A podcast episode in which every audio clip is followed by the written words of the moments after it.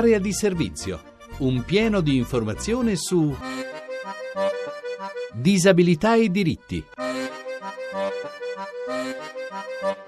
Buongiorno, buongiorno da Francesca De Carolis. Iniziamo come di consueto con il nostro sguardo alle notizie della settimana e con un dato che arriva da un'indagine dello SPICI-GL, secondo cui in Italia le persone non autosufficienti sono circa 2 milioni e 600 mila, di cui ben 2 milioni anziani. E questo in un quadro che vede il numero degli anziani in costante aumento. Oggi sono più di 12 milioni.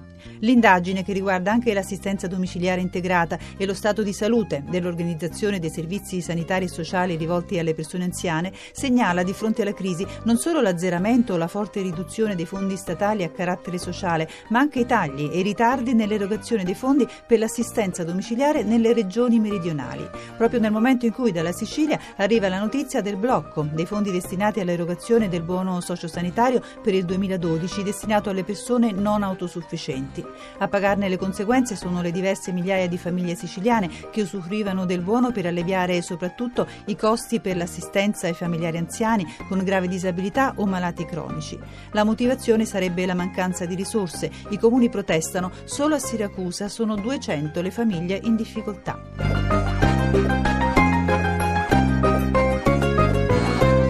Tribunale Civile di Roma ha condannato in primo grado il Comune per condotta discriminatoria nei confronti di un disabile costretto su sedie a rotelle, che ha fatto causa per le barriere che, impedendogli di prendere mezzi pubblici, di fatto impediscono la sua autonomia. La sentenza impone al Comune di realizzare entro 12 mesi un piano per la messa a norma dei marciapiedi corrispondenti a una serie di fermate e ha condannato a risarcire con 5.000 euro il danno non patrimoniale. La sentenza segue un'analoga dell'autunno scorso riferita alla metropolitana e sono precedenti importanti. Ogni disabile potrà chiedere che sia rispettato il suo diritto alla libera circolazione in una città senza barriere architettoniche. E l'invito per questa sera al Teatro Rasi di Ravenna, dove nell'ambito della rassegna Diverse abilità in scena, la compagnia Gli Amici di Luca, della Casa dei Risvegli Luca De Nigris, presenta Ti racconto la mia storia, un reading poetico al quale sono chiamati a intervenire i familiari che hanno vissuto o stanno vivendo le problematiche del coma e degli stati vegetativi. E vi ricordo che oggi e domani, in occasione della giornata nazionale Unitalsi, l'Unione Italiana Trasporti Ammalati a Lourdes e Santuari Internazionali, in oltre 3.000 piazze italiane sarà possibile comprare piantine d'ulivo, simbolo di pace e fratellanza. Il ricavato delle offerte sarà utilizzato dall'Unitalsi per sostenere progetti di solidarietà, in cui l'associazione, con i suoi 100.000 volontari, è impegnata quotidianamente al servizio delle fasce più disagiate della popolazione. Ricordate la cena al buio di Lauretta Chiarini? Oggi abbiamo con noi Pompea, che ricordate ha fatto da guida, in qualche modo padrona di casa nell'occasione di quella cena. Pompea Fiorini di Roma. Eh, Fiorini, intanto grazie per essere qui con noi. Posso chiederle come ha iniziato? Qual è stata la sua prima cena al buio?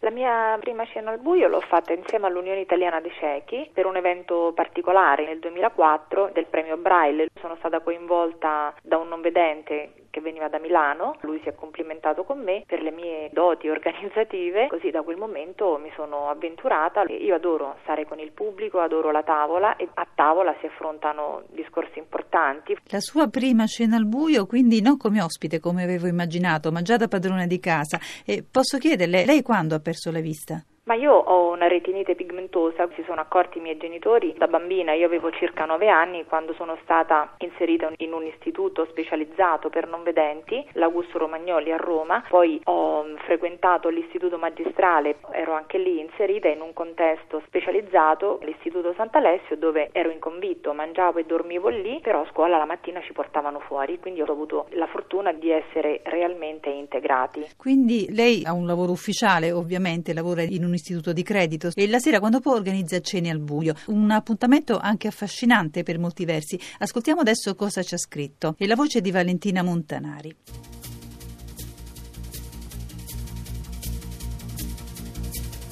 Adoro ciò che lega la famiglia, l'armonia che si crea con il dialogo, la condivisione del pasto, lo stare a tavola insieme.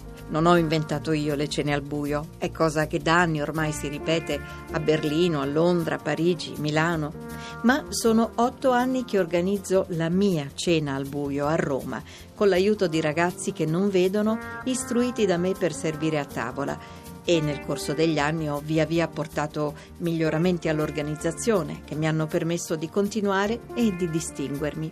Durante la cena c'è tempo per giocare e attraverso questo momento ludico cerco di ridurre il pregiudizio che divide i ciechi da chi vede.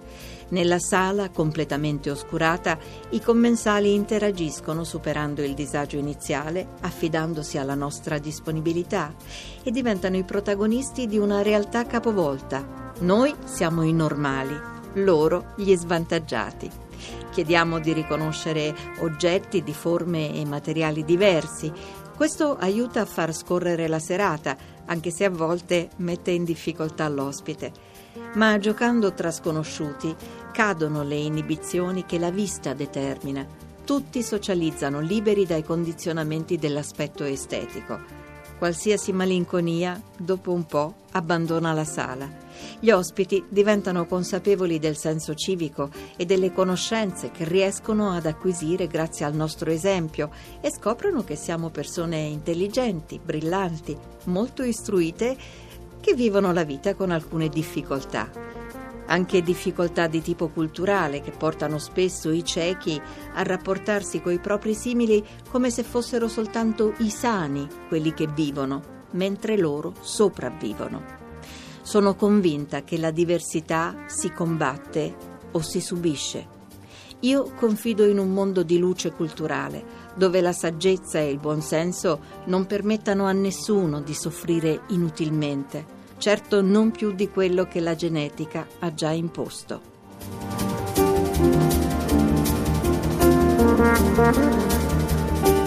Fiorini, lei ci ha detto la tavola come luogo conviviale per partecipare. Al buio ha detto anche cadono le inibizioni, si socializza, però all'inizio io credo non è semplice. Qual è la cosa che lei percepisce più difficile per chi da vedente viene alle vostre cene? Già quando stringo la mano per accogliere l'ospite mi rendo conto quanta emozione e quindi lì tendo ad essere autorevole ma molto protettiva. Cioè loro eh, hanno, hanno timore, hanno bisogno comunque della sua guida. Assolutamente sì, poi una volta che do tutte le informazioni loro si rilassano e io li faccio accomodare in sala da soli, sentono e seguono la mia voce oppure lo schiocco delle dita. in quanto io... tempo, come dice lei, poi si sciolgono? Ma pochi minuti, mi allontano per accogliere gli altri e subito loro divorano ciò che trovano a tavola. E iniziano a chiacchierare. Questa eh, è solo una delle sue tante attività. Una delle sue belle esperienze, ho saputo, è stata con gli alunni di una scuola. Una scuola media. Cosa ha inventato per loro? E abbiamo fatto mascherare questi bambini e poi giocare nel parco, li abbiamo bendati con delle bandane colorate, hanno poi riconosciuto e scelto la merenda preparata all'interno di cesti e avevo organizzato insieme alle insegnanti un percorso naturale, dovevano riconoscere le piante, i fiori.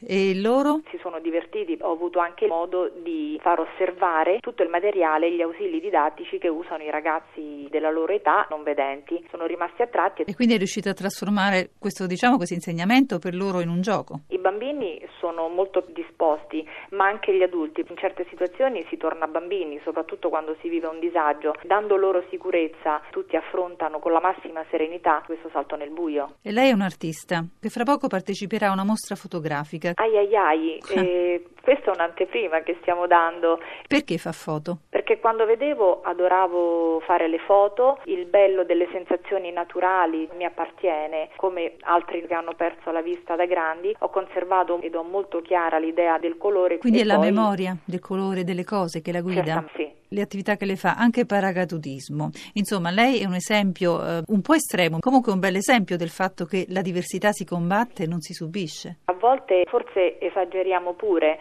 ma secondo me l'esagerazione è dovuta al fatto che amiamo la vita, quindi vogliamo sempre confrontarci anche con la natura. Io preferisco volare, ci sono altri non vedenti che sono bravissimi in altri sport, a differenza dei cosiddetti normali che non so, si abbandonano davanti a un computer. Noi amiamo la libertà. Dove ha fatto l'ultimo volo? E a Terni. Tra l'altro quel giorno c'era anche neve sopra le nuvole. Il momento migliore è quando ci si lancia dall'aereo prima che si apre il paracadute, perché una volta che si apre il paracadute si ritorna ad essere uomini nel caos, si sentono tutti i rumori della città, mentre lì c'è il confronto soltanto con la natura.